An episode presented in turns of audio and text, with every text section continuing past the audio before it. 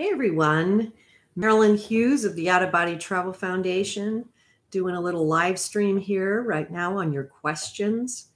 Um, wanted to welcome all our members, our subscribers, and everyone else who might be joining us this evening. Um, I wanted to give you a little reminder to please subscribe to our channel because subscriptions help us to remain searchable on YouTube, but also please become a member if you can, uh, because memberships help us to keep our resources free for everyone in the world. And so, if you'd like to look into that, you can click the subscribe button or the join now button up in uh, the upper right hand corner of the Facebook page and check out our membership options and just click on subscribe and be subscribed. It's very simple and it helps us a lot. So, thank you very much. So we're taking some questions. So everyone's welcome to come on into the chat room and and share your questions. And I have some that people have sent to me, which I'll begin with. Welcome, Anna Yell. Thank you for joining me tonight. I really appreciate it. Glad you're here. And um, here we go. Feel free to ask questions, everyone, because that's what this is for. Okay, so my first question this evening is are there optimal times of the day to have an out of body experience? I'd like to say hello to Vicky. Hi there. Glad you're here with us. So, you know, that's a great question. Um, what my own experience has been, and also what I've heard from other people, and that's why I'll share it, is that there is a period of time, uh, it's almost like in the early morning, which would be the later stages of sleep, if you're sleeping, you know, the nighttime hours, where your sleep cycles shift. And there can be this ideal period of time uh, just early in the morning, uh, depending on what time you go to bed at night, what time you get up in the morning. I would say that's like between four and nine o'clock in the morning, AM. There's also another time that I have found, and other people have told me that they have also found this to be uh, easier for them, is afternoon times. So anywhere from like 1 p.m. through 5 p.m. or 6 p.m. Not really sure why these times seem to correlate with more activity, but they do seem to do so. It can, it can definitely have to do with, you know, the times of day that your adrenals are shooting out um, uh, hormones and things like that. And that can impact your ability to go into deeper states of consciousness. So, absolutely, early morning and afternoon. And that afternoon time is when I usually recommend for people to try to do those long three hour meditation periods because those are the types of things that will uh, generally um, help to bring your soul to the deeper level of consciousness that will uh, make you get close to that level of consciousness, the vibrational state, which is very deep. And so you need some time to get there. So, anyway, let's move on to the next question, which is Are there times when we should not attempt to have an out of body experience? Uh, no times of the day. Um, I think that the times you would not want to attempt would be um, if you are going through any type of spiritual warfare or any dark periods that could end up translating into your experience. If for any particular reason, if you are a person who is overly sensitive and therefore the, the windows and doors to the demonic are more open to you, then um, those are I'm the kinds of people that I would suggest don't try it because that is sometimes uh, it can open doors. It can open doors. It can call things in that you don't want to be coming in. So one of the things we definitely know about um, like people who are plagued by um, spiritual oppression or obsession or other types of uh, demonic things is that they can have an unusual sensitivity. Um, and that would be the type of person that I would just say, don't even try to do it. You know, if you want to read about it, great, do that, but don't try to do it. If it's happening anyway, then, you know, then you're going to need to learn to cultivate the experience and all of those things that come along with it. But, um, but there are sometimes uh, instances with people that you would suggest, no, don't try this as a practice for yourself, at least not at this time. Hello, John Boy. Welcome. Thank you for coming. This is your questions. So, everyone, welcome to ask whatever questions you might have. So, this is your time. So, uh, so is there anything that we should not attempt to do or learn while in the out of body travel state? That's a good question. Um, gosh, you know, I'm always telling people uh, the things to avoid, like using out of body travel as a like a parlor game, playing around with it, using it with the seriousness and the holiness that it uh, entails. Um, in terms of anything in particular that's coming to mind right now, uh, anything you should not attempt to do or learn. Um, well, I'm sure there are things you shouldn't attempt to do. Uh, you want to be uh, you know following the experience from the standpoint of respect and honor. And you know i'm always encouraging people to allow god and the divine to direct your experience rather than you trying to do anything in particular. And the reason for that is that if you are uh, trying to direct it yourself, then you will find that you will travel to less extensive places because you're, you're going to try to see things that you might be able to think up. Whereas in the mystical spheres, there's so many things that are so far beyond what any of us might think up that it is only by surrendering to the spirit, surrendering to, to God, that we can become more capable of uh, uh, finding and discovering the new things that we don't even know about you know? So i always suggest that. So um, i'm always telling people do not play around with things like ouija boards. I mean so i would not uh, attempt to do anything to communicate with the spirit world through a ouija board. Um, and the reasons for that are uh, just think about this and, and common sense might dictate this to you that um, who responds to that? So there's your there's your the, the question and the answer in that is going to tell you why you don't want to do that. Angels and celestial hierarchies and god himself do not respond to ouija board. Those forces those hierarchies god himself they respond to prayer so what what you find in the ouija board phenomenon is that you're going to hear from lost souls, wandering spirits, ghosts, and unfortunately, dark souls. And you're also going to hear from uh, demonic souls. And so that's something you shouldn't attempt. Now, there are going to be other things that you shouldn't attempt in the out of body experience, but you have to kind of use these guidelines to um, determine that the guidelines of thinking about the respect and the holy honor, and that you're not playing around with it, that you're not uh, trying to prove something to yourself or to other people, that you are experiencing this as a holy spiritual practice. And those guidelines will help you to discern for yourself if if you've thought of something to try in the out of body travel state that wouldn't occur to me.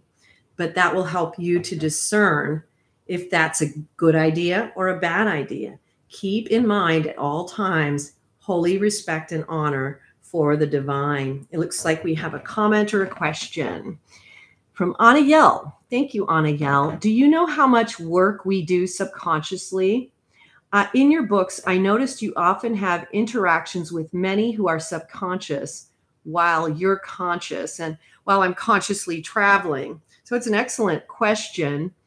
Um, Yell says, I'm not sure if that's subconscious or unconscious, and that's pretty hard to determine, and it really doesn't matter. Subconscious, unconscious. We'll just go with subconscious for now. Um, we learn a ton subconsciously. There is so much that goes on in our spiritual life while we are sleeping. People would be blown away by all of this work that we see that occurs. It's going on constantly. Whenever you're out and you're not conscious of it, um, you can be assured that things are happening. Now, more things are going to be happening to people who are reaching out, praying, calling out for help from God, people who are spiritually seeking actively.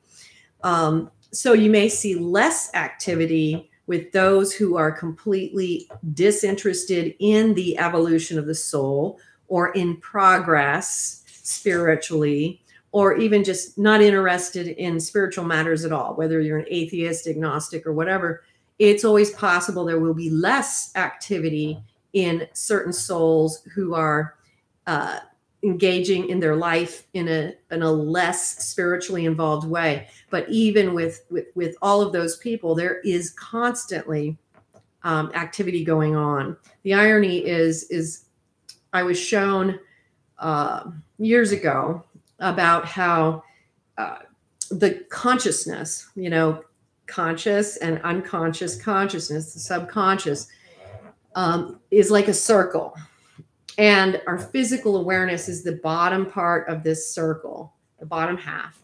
And that is kind of like our, what we are consciously aware of during our lifetimes. Then the upper part of that circle is everything that's going on in the mystical, the spiritual realms. And, um, and it was shown to me most humans are not conscious at all of this entire upper half of our existence, our experience as human souls. Um, but it's just riddled with angelic activity and the implanting of ideas and thoughts in our subconscious mind. Now, adversely as well, for those who may be involved in a more darker path, an evil path, they will also receive these subconscious promptings that come from the dark side or from demonic sources. And so again, we go back to how we draw in that which we are compatible to and that which we are seeking. Because um, ironically, what we are seeking almost becomes even more important because it creates a forward motion into uh, our future and into our spiritual evolution and unfoldment. Um, and so when we are not in alignment with that, then we will receive influx from a different source, if that makes sense. But yes, there is so much activity that we learn subconsciously. Uh, everything from dealing with our human pitfalls like uh, grieving or marital problems or boyfriend girlfriend problems, family problems, we receive guidance and direction. We receive guidance and direction about the karmic thrust and impetus that um, is going on in our relationships in our human world, as well as the other things in our life that we are being encouraged to identify uh, so that we can begin that process of karmic purification. And Anayel says, This is separate from our dreams when we are in deep sleep. It's both, actually, Anayel. So, um, excellent point. It is both. So you will you will have these things that you're aware of that you may remember from dreams, and of course those who have out of body experiences. But there is a whole bunch of other stuff that happens that we're not aware of at all. So we're not remembering it in our dreams. Sometimes people will also report, hello, MT, welcome. Thank you for joining us. Um, uh, you know, so what we will find is sometimes people will have a conscious awareness that a lot was going on the previous night but the moment they awaken, that might have been taken from their memory.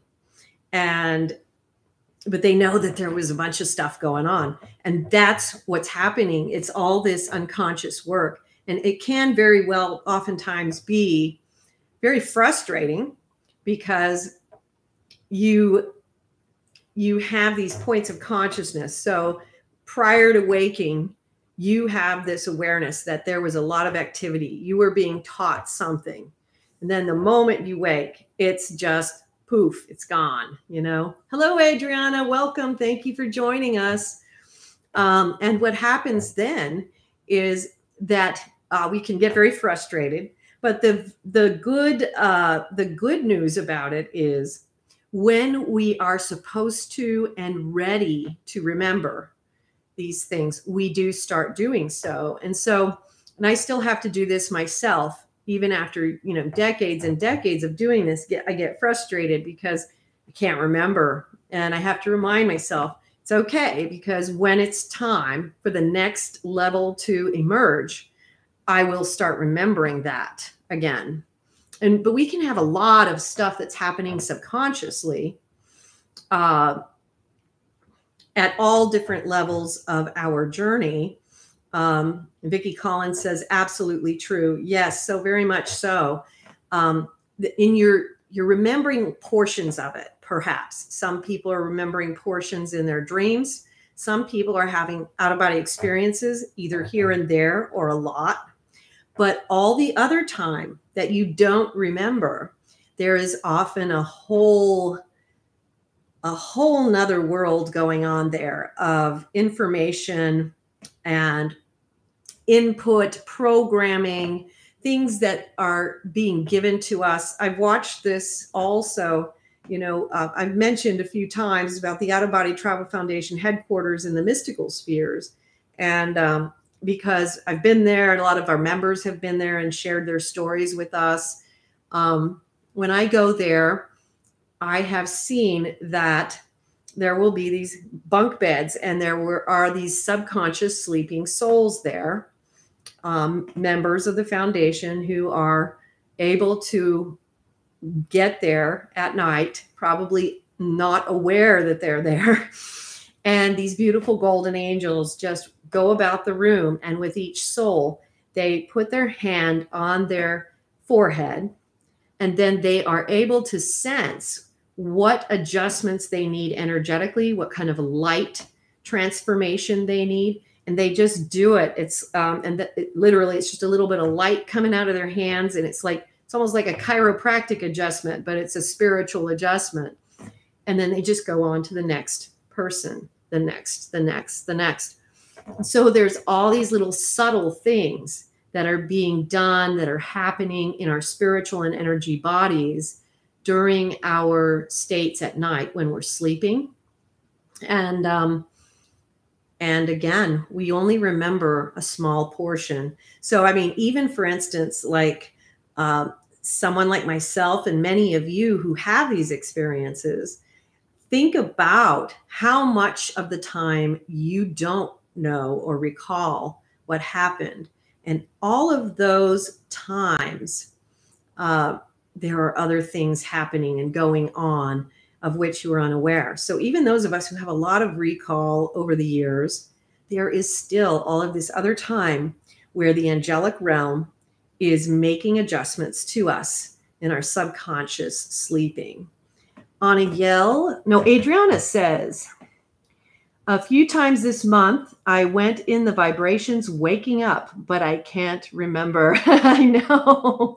Isn't that the most frustrating thing? yeah, and don't worry about it, Adriana, because um, that is something that will work itself out. And, you know, for those, the rest of you here, Adriana has been having some beautiful experiences beginning now. Um, and what you're seeing here is you're going consciously into the vibrational state, and then it, you're not able to take it further yet. But each time that this happens, your spiritual body is being prepared, your energy body is being raised up, and uh, at some point, you will go into that vibrational state and you will have the ability to take it further. Or, because this happens to a lot of people too, or you will eventually find that you'll go unconscious and then you will wake up and it'll be after you've already left your body. And some people, that will be the primary way they travel uh, because there are people who have never experienced the vibrational state, but who have profound spiritual dreams and mystical experiences, but they bypass, at least in terms of their subconscious mind, is kicked in that process of separation. So they will go to sleep and then they will awake in the dream, so to speak. Uh, and that is also something that may happen and could happen. And that is just as legitimate experience. It's nice when you can have the entire uh, process conscious, go through the vibrational state, the separation, and traveling and learning about the corridors and all these things. But it's not essential, and not everyone does it the exact same way. So, uh, don't worry about it, Adriana. Um, I understand that it's probably frustrating you because it, it always frustrates all of us. And no matter how far along in your journey, you get very frustrated when you have these false starts or things go subconscious and you really were wanting to remember because you have at least the memory that something important happened and you can't bring it back yet because it's simply not yet time. Adriana says, I feel very tired in the morning when I wake up with a feeling that I was in some sort of activity that made me tired. Yes. yes, that will happen too. Most especially when people start engaging in spiritual warfare, for those who are called in that direction, that can be extremely exhausting. But you can also uh, just have fatigue and exhaustion and be tired just by the nature of the fact that there is activity going on and there is this waking up process going on. So you're finding that uh, you're no longer just flat asleep when you go to sleep at night. You are now entering into this activity zone. And so, yes, it is not uncommon at all to be very tired. Um, exactly. Very, Adriana says, very frustrating because I know something is going on. I totally understand that. And I think everyone who has these experiences understands that. Vicky says, tremblings inside, not yet not visible, purple brushes of fragrance, among other things. It is all ramping up. Wow, that sounds very interesting, Vicky. Vicky has quite a few experiences too. Um, feel free to expand on uh, what you believe is ramping up right now. Um, Vicky has this very interesting and unique uh, gift where she receives kind of prophetic experiences. So, not sure if you're referring to um, some of these prophetic things ramping up, or if you are, when you're saying not visible purple brushes of fragrance, if you are feeling, which which is what I would think is possibly what you're saying. And definitely, I'm getting a lot of energy here from that. So I'm going to say that this is possibly what's happening is with the fragrance, um, uh, purple brushes of fragrance uh, ramping up. That's uh, very possibly a movement into another level of spiritual experience. You could be going into, you know, like the initiations into the mysteries, the rites of passage. Um, I wrote one of my books called The Fragrance of the Mystical Rose. Ironically, what you just said is right along, you know, right along what you would expect to hear in that. And that has to do with the initiations, the rites. We have another person that's just entered the room 77 sunsets if you had a bad relationship with a person in a past life, can this be carried over into your present incarnation? Yes.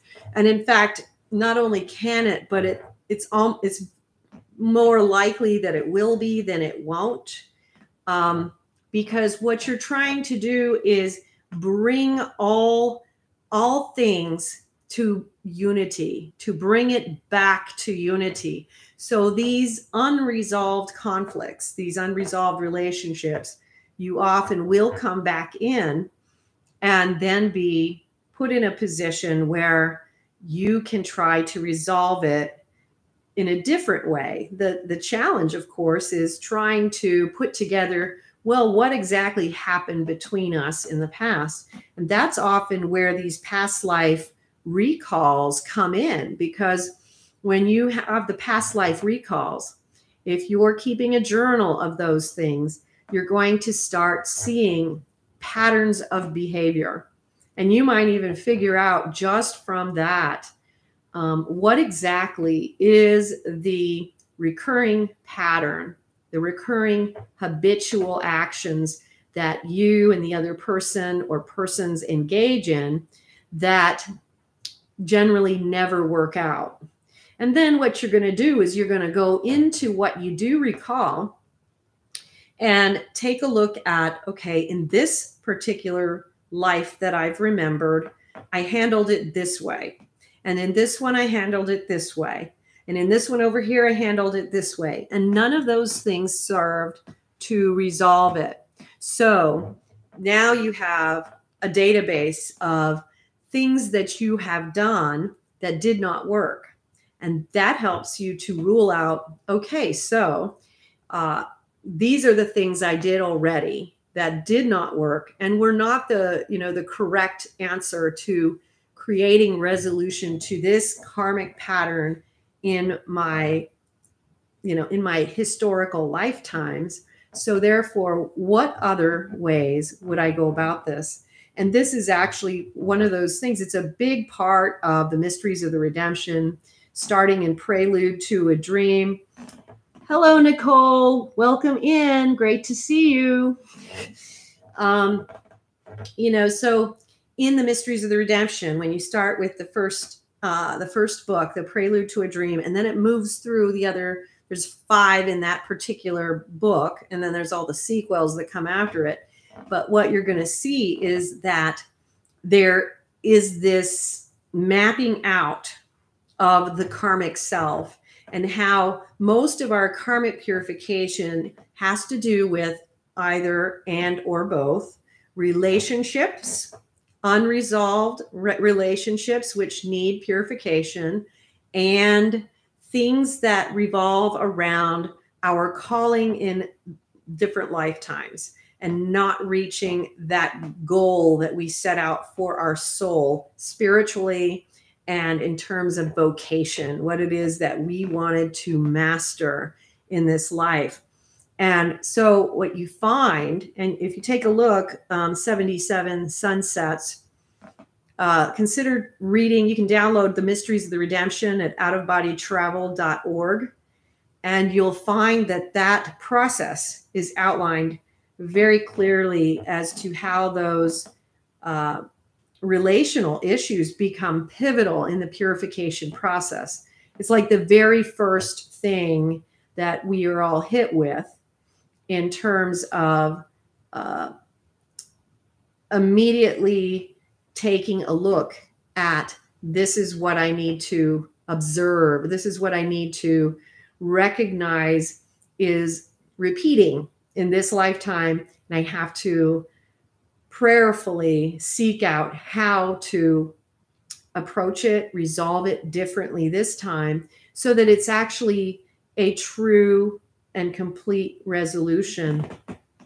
So, Gwen Moon has just joined us. Welcome, Gwen. Nice to see you. Hello, back. Great to see you as well. And so, I hope that's helpful. So, feel free to tell me 77 Sunsets if you have any further thoughts or any further details there if there's any questions remaining from what I tried to lay out there, because that is a complex issue. But absolutely, uh, not only can it, but most likely it is. It's almost inevitable for all of us that these past relationships will come forward. Um, so let's see here. We are going back to my list of questions that people have sent in. And so I have a question. Are there certain body positions that can enhance the out of body experience? Interesting, good question.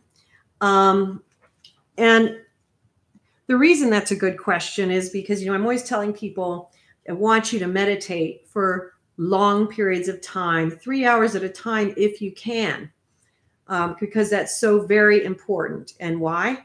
Because you want your consciousness to go deep enough to enter into the vibrational state that takes time and practice. So I always tell people meditate lying down. And the reason for that is if you're going to go into the vibrational state, where you might have the opportunity for an out of body experience, you want your body in a position where you're not going to just like fall over and knock yourself out of the consciousness level that you've worked so hard to achieve. You want to be in position to leave your body. And so I just generally recommend lying down. It can be on your back or whatever position you're comfortable with. Myself, I usually start out with meditating on my back um, and uh, and that seems to be very helpful for me. Uh, but it's the most important part of it is being lying down. And then you know, as I'm meditating on my back, as the meditation progresses, I may roll to a side or another side, whatever. But I will start out there. And ironically, I'm doing something here that relates to the next question here, which is should we do anything with our hands to enhance the out of body experience?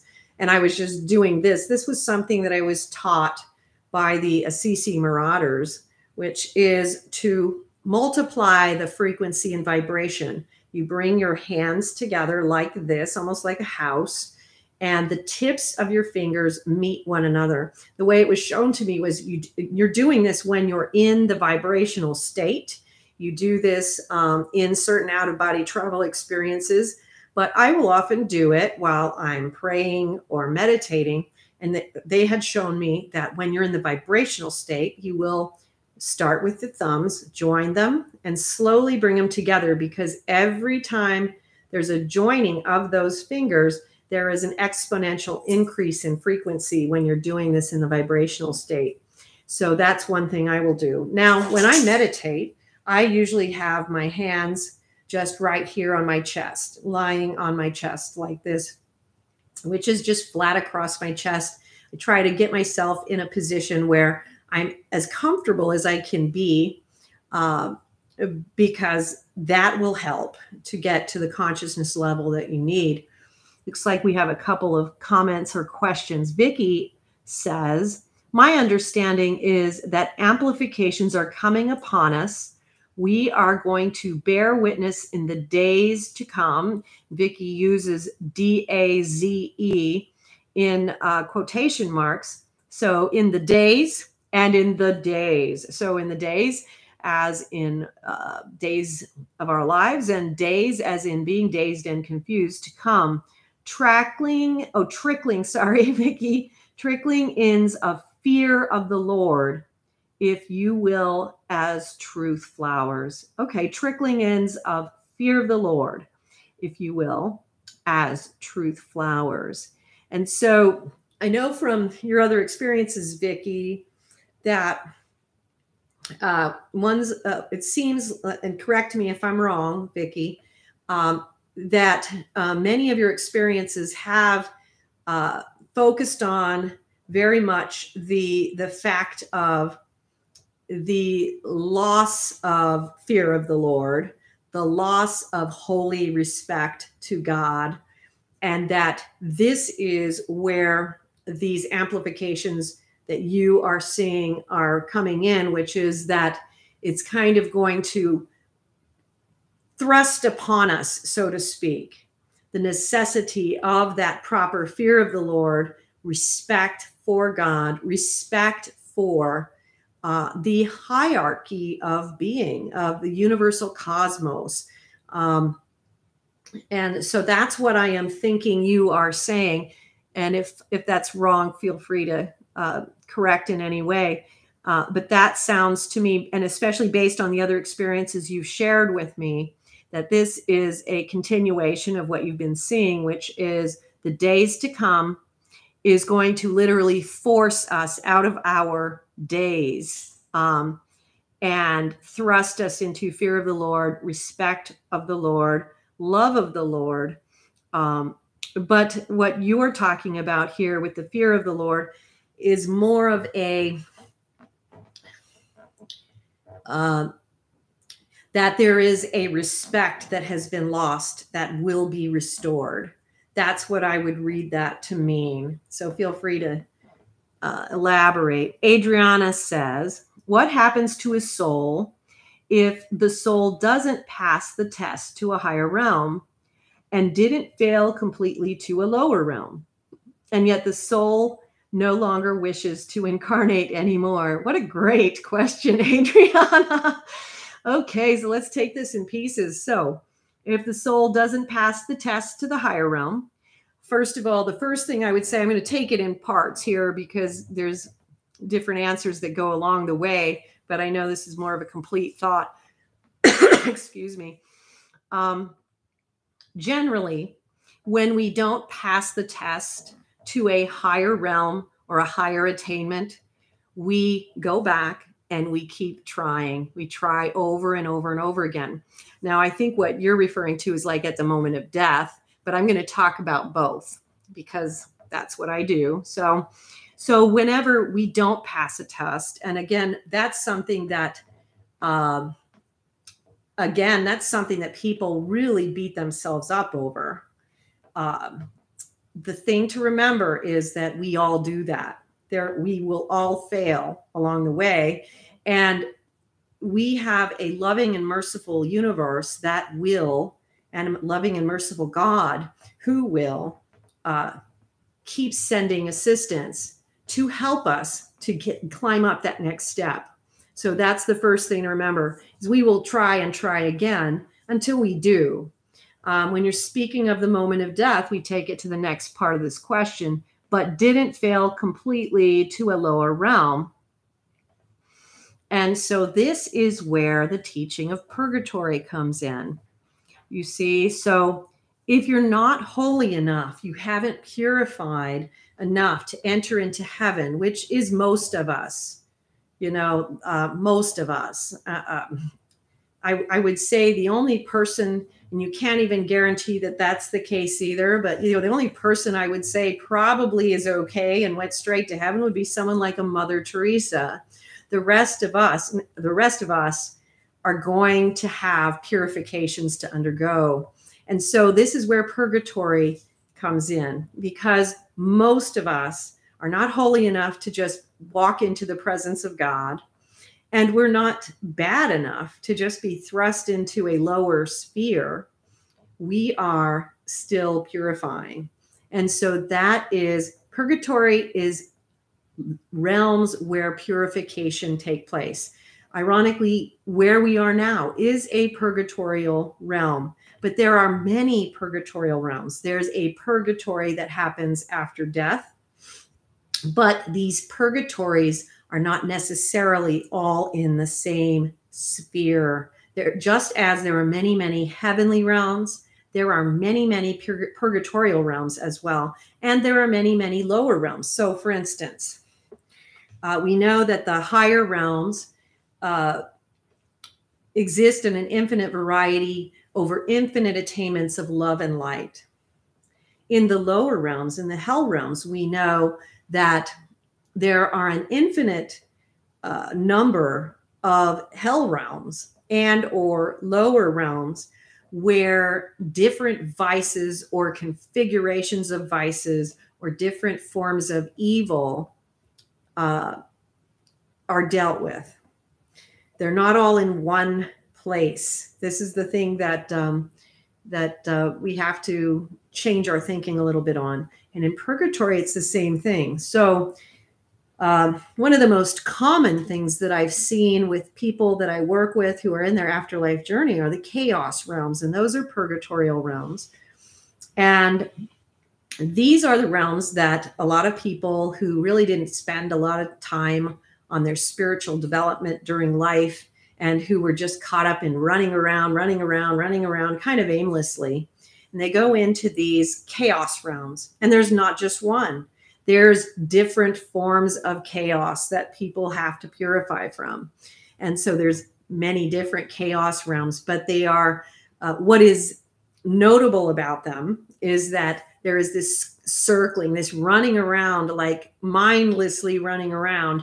And then in these chaos realms, people are then learning to focus, become more one pointed, and then actually do something useful for their spiritual development, which then moves them out of that chaos sphere into the next purgatorial purification realm. And a person in their afterlife journey can go to tens, hundreds of these, depending on what their process will need to be. And um, and so that's very important. And then the rest, okay, so and yet the soul no longer wishes to incarnate anymore. And so this is what I would say to that. And the reason I giggle when I read that is because I I would have to say that everybody who ever writes to me tells me I just don't want to have to reincarnate anymore. I don't want to have to incarnate anymore. So I think I would say that applies to all of us. Nobody wants to. Um, and so what happens in the afterlife journey then is that we either find ways to undergo the purification that is needed for us in these afterlife realms, these spiritual spheres, or we will make a decision with the higher parts of our soul, and that would become with the divine impetus that would indicate another incarnation would be the best way to handle this. And again, here, incarnating doesn't even have to be in this world. There are other mortal realms where you can incarnate, where it might be more appropriate for whatever your soul's thrust are. The majority of us, because this is kind of our home planet, so to speak, might find ourselves most drawn to this world because it's what we're we know, what we're comfortable with.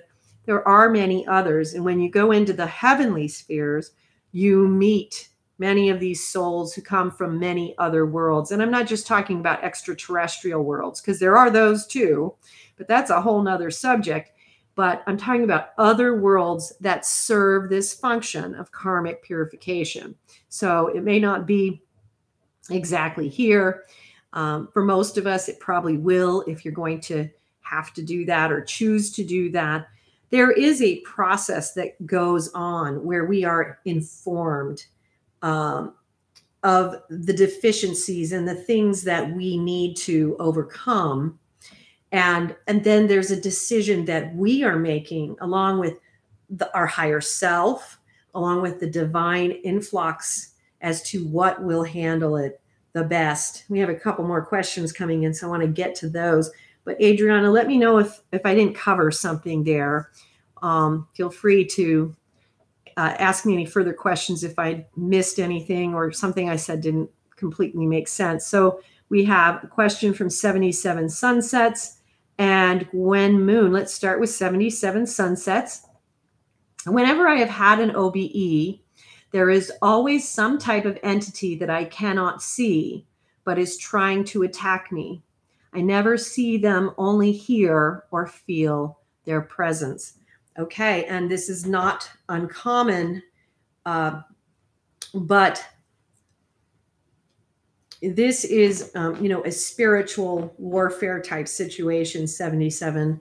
And so, what you're dealing with there, uh, concerns me in the fact that every time you have an OBE, that type of entity is there because um, there could be more to it. And so, in your case, my recommendation would be to pull back, close that door. Don't seek to have the out of body experiences, but start in the prayerful process of trying to discern what this entity is and why it's there. Um, because what we have is each of us is compatible to different things. And especially at the beginning of our journey, we have things that we're compatible to that we don't even realize. And so this is indicative that there is something that is attached to you and that there is some reason why it is there, why it's being allowed into your presence. And you want to discover what that reason is to the best of your ability in order to determine how best to deal with it. It's really important that this is dealt with um, in a proper way. Um, so, just some things to do because I don't know if you're one of those people who just has the OBEs, whether you try to or not, um, because there are people who do. And then, if that's the case, you need to know how to handle this. And so, what you want to do is have our Lord's Prayer ready and on hand, especially the first stanza of our Lord's Prayer, which is Our Father who art in heaven, hallowed be thy name. Thy kingdom come, thy will be done on earth as it is in heaven. The reason why that part is so powerful is because you are literally calling down heaven to earth. It's and it is one of the most powerful exorcism prayers in the mystical experience in the out of body travel state. Another one that I'd like to hand off to you is Christ crucified. You just repeat it over and over and over again. I wrote about that in the Mysteries of the Redemption. And actually, just about four days ago, I had one of the most fierce spiritual warfares I've had in literally years. Had to use them all, had to pull them all out. Um, it was intense and it was pretty crazy. Um, another thing that you want to have in your pocket there, 77, is you need to be uh, asking if when you feel the presence or anything like this, are you here uh, because God Almighty has sent you to me? Has the Lord Jesus Christ sent you to teach me? And of course, the answer will be no. They may not say that. They probably won't say anything. But then once you have put the question out, then you, in the name of our Lord Jesus Christ, I command you to leave and you say it as many times as you need to. There are certain eternal laws that are in place um, that allow for our protection. One of the things that a lot of people misunderstand, they think that uh, I tell people to call on Jesus Christ because I was just always, you know, I was raised Catholic or I was a Christian. And it's no, I wasn't. I became Catholic after decades of the experiences and being led in that direction. And the reason I tell you to call on our Lord Jesus Christ is because that's what works in the out of body travel state. You find this out very quickly. Another thing you can do is call for the protection of St. Michael the Archangel and the Blessed Mother. Um, and these three in particular are going to be your, your primary army. Um, but again, you want to have the Lord's Prayer, Christ crucified. You want to make sure you remember that you command them to leave in the name of Jesus Christ. They cannot they cannot ignore that. There's an eternal law that does not allow them to. Um, the Saint Michael prayer is Saint Michael the Archangel, defend us in battle. Be our defense against the wickedness and the snares of the devil. May God rebuke him, we humbly pray. And do thou, O Prince of the heavenly hosts, through the power of Almighty God, cast into hell Satan and all the evil spirits who roam about the world seeking the ruin of souls. Amen. So that's the St. Michael prayer. You can also, 77, I am not sure if it's still available online, um, there used to be an actual bishop approved exorcism that was on YouTube that was done by a priest. And I actually have it on CD because I burned it down from YouTube so that when I'm undergoing spiritual warfare uh, or I have experiences and find that my space has been invaded in any way by uh, lost souls, wandering spirits, dark spirits, demonic spirits, or whatever, I can play the exorcism w- during the day while I'm awake, and I can play the exorcism in the room where I'm going to be sleeping. And this will be helpful to um, push that along to clean the atmosphere, so to speak. But these are really, really important uh, things. And I, I, I just want to stress that do not take that lightly because that is something that seems to be embedded with you. And that can be a danger to you, and you don't want to mess around with it. So you want to get empowered. And I think I just saw a little message. Gwen says, the armor of God. Yes, you want to put on the armor of God. And if you need help with that, you can always email me and I can point you in the direction of some books that you might want to take a look at to help you get emboldened in that way. And before I lose the track of all these comments, um, let me make sure I'm keeping up. Um, so I'm going to uh, pull out what these uh, people have said, and then I'm going to go back to Gwen, who has a comment or a question up there. Adriana says, absolutely. So I don't want to incarnate to Earth. It's too negative here. yeah, everyone feels that way. You're you're in good company. Adriana says, I can't help but thinking that I made a mistake coming to Earth. You didn't make a mistake. You're here for a reason. Make good use of this incarnation, Adriana. Don't um, don't allow yourself to get caught up in that kind of thing because it will turn you away from your focus, which is to discover why you are here and what you need to do to accomplish so that when you are finished this time around that you may have accomplished that thank you for always advising prayers and calling on jesus christ of course gwen the armor of god lauren day amen Vicki Collins, I can affirm, name of Jesus, absolutely powerful, revered ways we cannot comprehend. Well said, Vicki. Well said. Revered ways we cannot comprehend. We don't really understand it. And I have to say that when I first, because I was not, you know, a Catholic when I was writing my first books, you know, the Mysteries of the Redemption, I became a Catholic in the year 2000. Everything in the Mysteries of the Redemption, Galactica, and all that was written um, prior to that.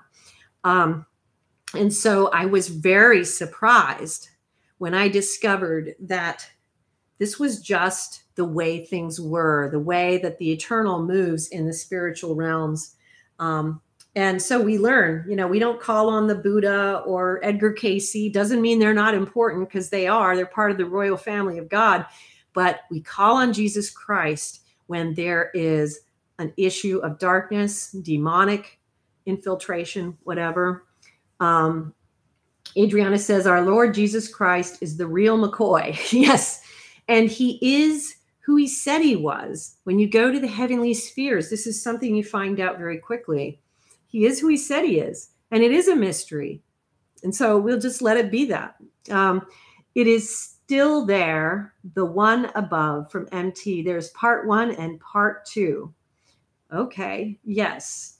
And um, Vicki, out of all the souls, Adriana, here in this time, remember God chose you, not a mistake. Absolutely. Well said. And going back to Gwen, Gwen made a comment or a question. Our, vib- our vibration is simply embodied. We have the tools. I'm saying this slowly because what she said there is profoundly important and powerful. So I'll say it again our vibration is simply embodied. Well said, beautifully.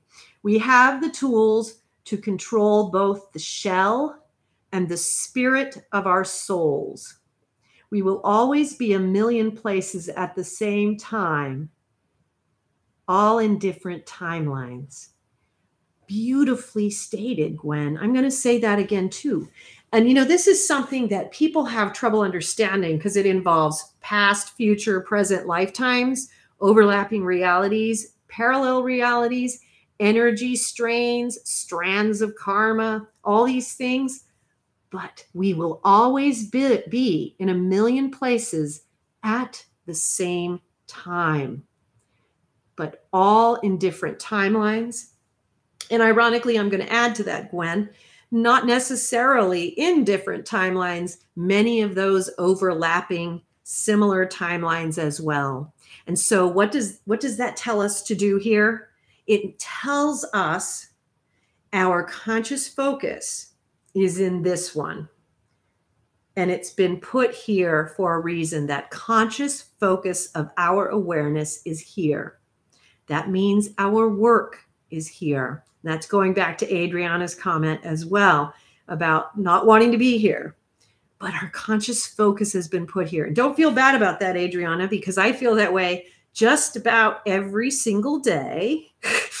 and everyone that emails me and everyone I communicate with says exactly the same thing. Everyone's like, How do I make sure I don't reincarnate again? That's why I giggle when people say it because everyone feels that way. Everyone says it.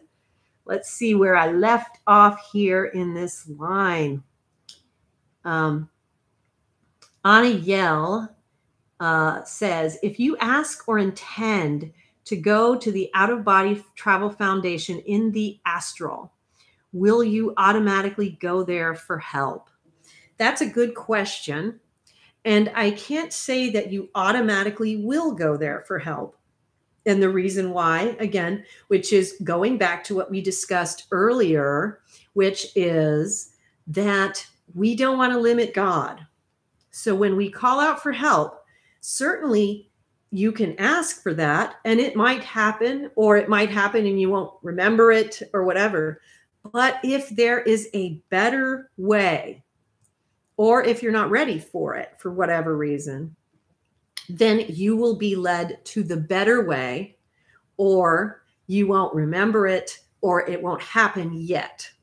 And so uh, always give god room to answer your requests for help in the best way rather than the way that we think might be cool or might be um, you know might be the best but yet we don't know god knows. And so yes you can definitely ask for that and then see what happens because a lot of people have reported to me going there and they have they they remember it. And i've seen it and many of our moderators and our regular uh, people who have been around for a while who now have lots of experiences have also been there.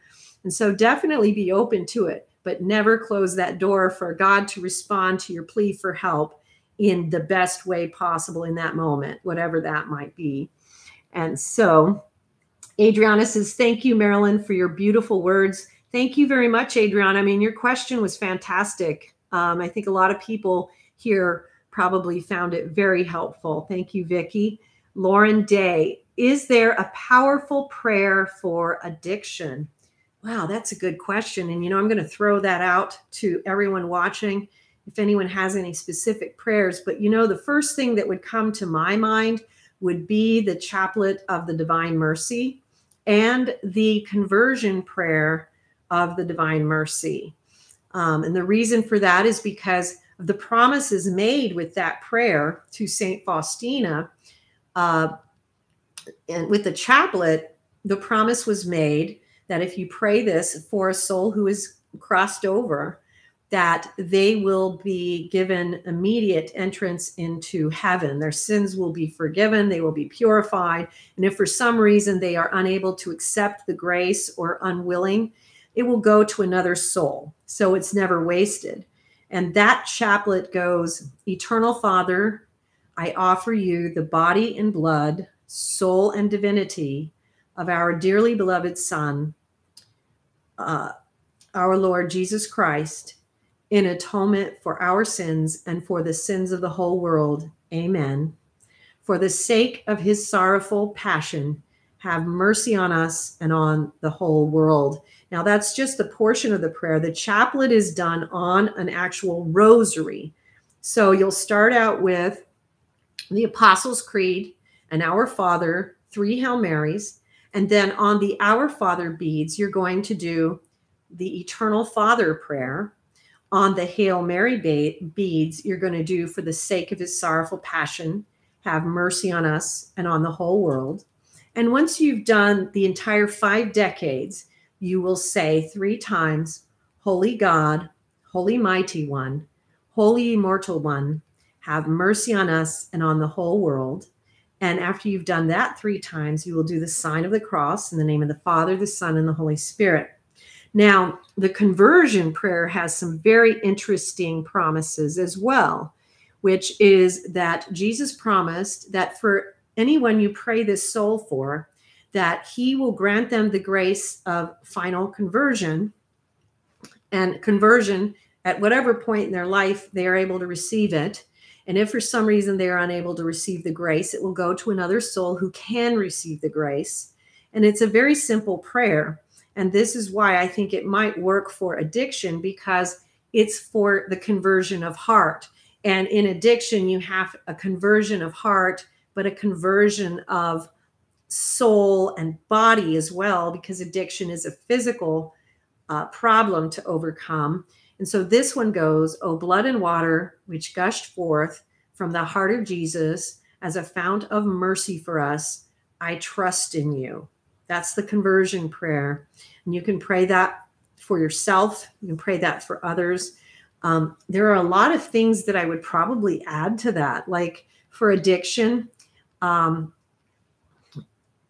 uh, I would say, uh, I'm trying to find out, um, Lauren, Lauren, addiction. I don't know if you're familiar with this, but I would love if if you're talking about for your own addiction or for someone who will allow you to do this and they will cooperate with it. Um, I would suggest getting what's called a miraculous medal. And this is a medal that was brought to the world in the I'd say early to mid 1800s by Catherine Labouré, who was a profound mystic. And this miraculous medal is also accompanied with lots of promises. And what you need when you are trying to overcome something like addiction is a lot of grace. And the miraculous medal um, is known for imbuing grace on those who will wear it. And so, just by virtue of wearing the miraculous medal, you can look it up on Amazon and see if you can find one there. But I'd like to tell you a quick story from Catherine Labouré about grace that is very appropriate for someone fighting addiction, which is that when she had her vision about the miraculous medal, she was in the convent, she was a nun, and by the way, she's an incorruptible, which means that her body has not decayed since she died in uh, somewhere around 1840s, somewhere around there. Um, and uh, a young, if I remember it correctly, it was a young girl came to her spiritually in her cell and took her to the chapel. And in the chapel, the Blessed Mother was waiting for her. And the Blessed Mother had rings on all 10 of her fingers. And a few of them were glowing with light, and many of them were dim. And, you know, this is just a portion of the experience, but I'm focusing on the part I wanted to share. So, Catherine asked the Blessed Mother, why were some of them, you know, just shining out with light and the others were more dim? And the Blessed Mother said to her, because these are the graces that I can bring to souls. The ones that are shining brightly are the ones that people ask for, and the ones that are dim are the ones that people forget to ask for. And so, oftentimes in my own prayers, I will ask to receive the graces that people forget to ask for. And this is something you might want to consider doing as well. So ask for the graces of virtue, patience, fortitude, and, you know, all the things that you would need in overcoming addiction, but ask for the graces you would not know to ask for. Um, and that would also be helpful. Uh, let's see where I left off here. So, Lauren, I hope that's helpful. Um, and it looks like we might have Lauren there. Okay. And then Adrian.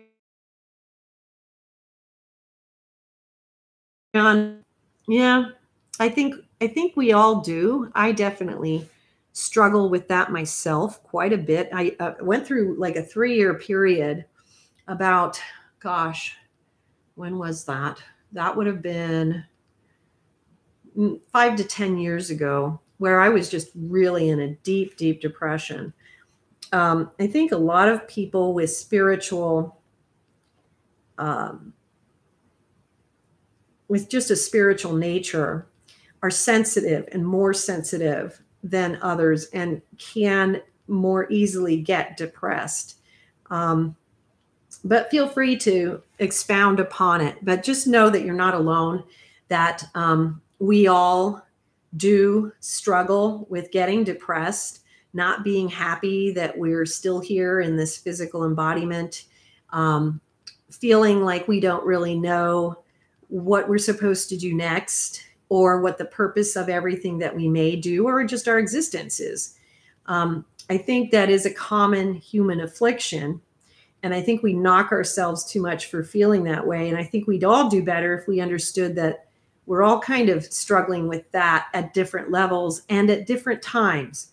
Because, you know, like I said, I went through a period where I was just really, really depressed. And then, you know, now I'm not in that level, but I'll have my days where I can be very, very down.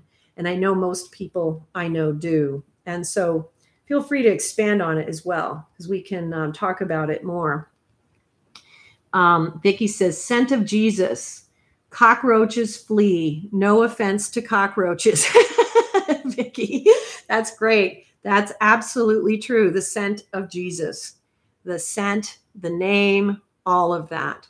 Gwen, I am fortunate enough to have opened my third eye. I weep every time I think about it. That's fantastic. So you're well on the way. Anna Yell says, Thank you. You are welcome. Vicki, oh, it is an honor to be here in this time. If the battle is the Lord's, it is certainly ours. Win win. Though very difficult to comprehend, God absolutely loves us all. Very well said, Vicki. Thank you. That is so true that although it is so difficult to comprehend, when we go into that state, and we experience God's love and realize He has this love for every single one of us, it is earth shattering. Vicky says, anytime, Adriana. Um, Gwen says, addiction prayer, the Lord is my shepherd. Excellent suggestion, Gwen. The 23rd Psalm, the Lord is my shepherd, I shall not want. Look up the 23rd Psalm. Uh, I believe it was Lauren. Uh, yes, Lauren is asking about the prayers for addiction. Look up the 23rd Psalm and use that as a prayer. Thank you for that, Gwen. Lauren says, Thank you. Yes, Vicki Collins. Depression is compre- compression. Seek ways to decompress what lights up your heart. Very excellent question to ask regarding the depression. And we all have to ask it what will what will light us back up? Because it's it's not un, unusual or uncommon to get down in um, in our human state. It just isn't unfortunately uh, gwen says he lays us beside still waters we are sheep with heavy wool surrounding us the lord will protect us from drowning Lauren says, I will. God bless you all. And God bless you too, Lauren. 77 says, I had an aunt that passed when I was six years old, and I think she never left this realm. She may be a trapped soul.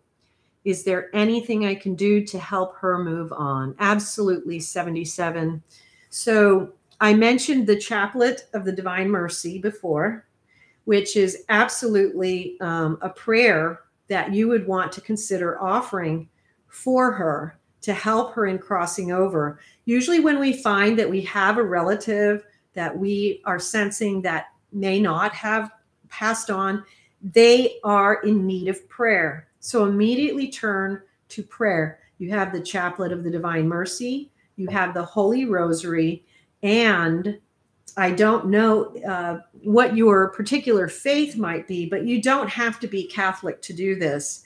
But the most efficacious means of uh, helping souls to cross uh, is the Holy Mass. So you can go to any Catholic church, and uh, I think they they ask for ten dollars as a donation to offer a mass for uh, your relative um, and uh, Catholics will do this just automatically. You know, when a person dies, we start offering masses. And then we offer masses throughout the years because we're assuming that they could use the help of the prayers. And if for some reason they're okay and they've moved on, those graces go to other souls who have no one to pray for them. And so, ironically, we do have um, that need to pray for souls who have no one to pray for them. So, I'll just throw that out there too for those of you who are really into prayer to consider adding that to your prayer intentions because there are so many souls, uh, because prayer is not something that we see as much of in today's world right now. And so, praying for souls who have no one to pray for them. But what I would suggest, 77, is going to a Catholic church and offering some masses for her. There's something also called the Gregorian masses, which you can offer for uh, where you can offer the Gregorian masses, excuse me, for a month. And that is very efficacious for helping a soul who is stranded and needs help. Vicky says, I experienced a wee tad of the 23rd Psalm. Immense. Yes. Uh, absolutely boggles the mind. We have no idea. Yes. MT says, 77 Sunsets, I am honored to request for the Mass said for your loved one, if okay with you. Please share the name with me. If not, you can send the name to Marilynn and I can get it from her. Absolutely. Thank you, MT. That is very generous and kind. And yes, so if you don't feel comfortable sharing the name here, send it to me via email at Marilynn, M A R I L Y N N Hughes, H U G H E S, at outofbodytravel.org. And I will get that name to MT and we will make sure that some masses are said for, for your aunt. Um, and so definitely consider doing that. If you want to share her name here, um, even if you just want to share a first name, um, then everyone who might be listening to this chat uh, right now and everyone who will listen to it in the upcoming days may then include her in their prayers. And I would like to also send her name out to our prayer list of our prayer warriors. So please send me the name in your in an email if you don't mind and we'll try to get as many people praying for her as we can. And if you come across her, um, there are uh, things that you can do. You can ask her. So if you feel her presence, for instance, um, if you feel her presence, you can either through your thoughts, because communication is telepathic to the deceased, or just speak out loud and ask, I feel like you need help. Can you tell me what you need? Now, if you've read my books, you'll know that w- when people are either lost, wandering, or kind of stranded here, it's usually vibrationally related that they need an uplift of that vibration so that they can see the light and then follow the direction of the guardian angels. But they can't do it yet because they are stuck in this realm and this realm of seeing, and they don't even see those guardian angels yet. Um, so feel free to also dialogue with her, and you might receive some information from her as to what's holding her back, what, why is she stuck, what does she need from you. But again, anytime you have a situation like this, they absolutely and clearly need prayer so you start there, but you might get some more specific direction just from trying to dialogue with her if she was a soul that you felt comfortable talking with. Um, Adriana says you nailed it. Feeling emptying, not knowing, not knowing who I am, why I'm here, why and what my soul purpose is. Exactly how you said. Thank you for all your words, everyone. You're very welcome, Adriana, and thank you for mirroring back to all of us the same questions that other people are having and may not have expressed. So it's always helpful when someone expresses it so we can talk about it. Vicky says, Marilynn, you're such a jewel. Oh, thank you, Vicky. You're so sweet. You're so sweet. Um, Adriana, in a different token, have you seen in your out of body travelings that is okay for us to open up our third eye and clean our chakras? my experience has been yes. Um, I have not been shown anything about the Kundalini awakening. So I'll just throw that one to the side. I don't know anything. Uh, I have not been directed anything in that, but I have had many experiences about activating, clearing out, opening up chakras and the third eye. So, in my experience, yes. Um, uh, and we're going to start wrapping down here. Otherwise, the video will get too large to download, and we don't want that to happen. So, um, we have someone else has entered the room. Um, Nemo Sign 5. I hope I pronounced that well enough. Hi, Marilynn. There's a push in recent years to for people to be more plant-based and eliminate meat. But what impact might this have on the human body, mind, spirit travel, and or future generations? That, um, I guess what I would say, and I'm going to just preface it by saying I'm a carnivore. I eat meat. Um, I was a vegetarian for about three years early in my life. I had trouble maintaining it, developed a lot of food allergies. What I have seen mystically would indicate that becoming vegetarian can be good for the spirit and for spiritual travel. But uh, we we have to deal with what we are, and we come from you know, a long line of uh, human bodies and human beings who have been meat eaters. And some of us take to it more naturally than others. And it a lot of it has to do with our own individual genetics and all that kind of stuff. And so, you know, trying to force it on um, onto people is probably going to be tough because the natural the natural inclination that the body has from literally millions of years of being meat eaters regardless of what we may have intent in, in, in what's the word the word the word uh, what we were intended to be originally. Um, and you know i know that we've all been told that maybe we were intended to be herbivores but the reality was that you know for those in the pacific northwest they lived on the salmon because that's what was there for those who lived in uh, the the wild wild west it was buffalo because that's the food source that was there you know there are certain climates in the world where uh, gardening was fruitful and those areas people may have been able to be more closer to vegetarian lifestyles over the generations. And so that might be the case for people who live in those regions or were, you know, their ancestry is from that. But for those who come from a long line of meat eaters, uh, it is what it is, right? So, um, and, you know, so genetically, then we've become where our bodies uh, crave it, need it, or whatever, you know.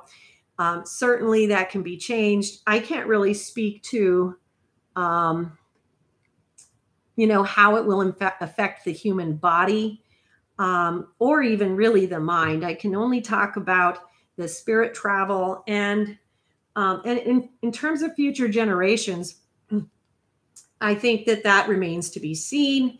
It would be something where if some people become vegetarian and it works for them, and then they start passing it along and it becomes something that we gradually adapt to i think that that's what you would see as to how it impacts future generations that sometimes these big changes occur more gradually. But we still have to deal with the reality of the world in which we live. Uh, there is no way that you are going to uh, you know, without modern technology, let's put it this way without modern technology, if you live in high elevation, like in a Colorado, uh, if you were uh, living in these regions pre, you know, uh, uh, human revolution, industrial revolution, you were going to be eating meat because you can't grow things at that elevation um, you know and so it's we have to deal with the way things are. And so if you look around uh, the different regions of the world, people adapted to what worked in their region. We can get too caught up in all of this post industrial revolution idea of, okay, so we should all be vegetarians. And it's like, well, that might work as long as we are in a modern society and nothing changes.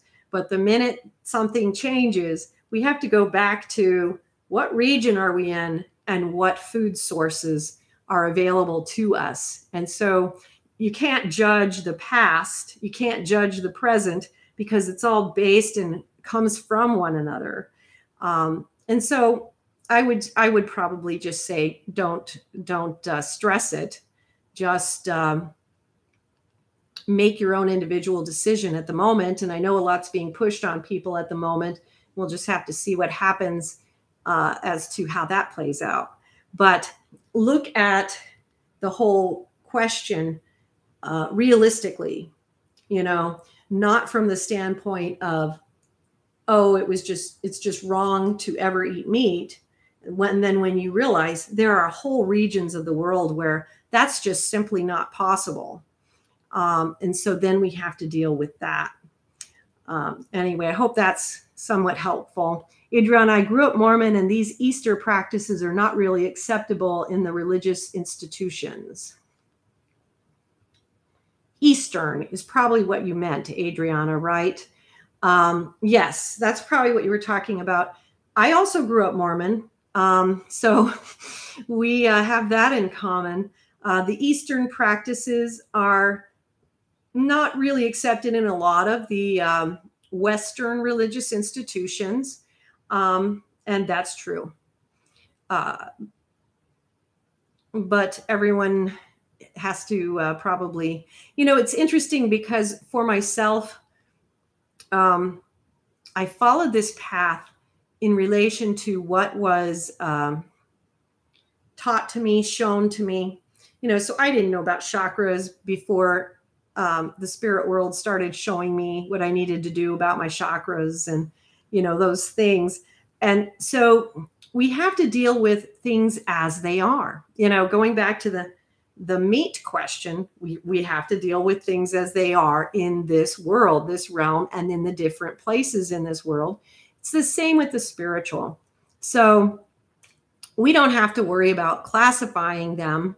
We just have to be prepared to be taken through these initiations into that spiritual awakening. And that spiritual awakening will take us outside of the box, outside of those boundaries that other people might set up. For those who are truly seeking spiritually, you're probably not going to be able to stay in a box. You're going to have to violate these boundaries. You're going to have to have a little bit more malleability in order to really progress and to understand things as they're presented to you. So, um, Gwen asks, Have you ever read any Gnostic Psalms? Sophia, the feminine version of God. Yes. And the Pistis Sophia is one of my favorite texts. Um, and absolutely, yes, there's a lot of non canonical texts, as Gwen is referring to, um, that have the stories of Sophia and of the Pistis Sophia. And, you know, and even in the uh, regular Old Testament tradition, uh, Lady Wisdom, who is another emanation of Sophia, is spoken about in the Old Testament. So, yes, that's something I'm very interested in. Vicky, um, seen any goats energetically? uh, uh, I'm not sure what you're referring to, unless you're referring to something dark and demonic, because the goat represents Satan a lot of times. Um, so, in that regard, not well, about four days ago, I had that horrible spiritual warfare. So, I've seen some goats, but not literally. I was dealing with a major demonic battle. Um, uh, Gwen says, I'm happy I found you. Thank you for all your kind words. I feel recharged. I'm so glad to hear that. Thank you, Gwen. MT, I cannot imagine life without chicken. I know. I know. And I love chickens too. I mean, not just the eating them. I feel bad saying this. Not just not just chicken to eat, but chickens are cute. I mean, what can you say? Uh, what can you say? Gwen says, great channel. Adriana, Leviticus 11. God said, You may eat any animal that has divided hoof and that chews the cud. After the flood, God allowed humans to eat meat. Excellent point. Thank you, Adriana. In the Garden of Eden, God's instructions were to eat fruits and vegetables, but after the flood, the instructions were to eat meat. Interesting and excellent um, observation. And Adriana says, Thank you. I'm totally out of the box.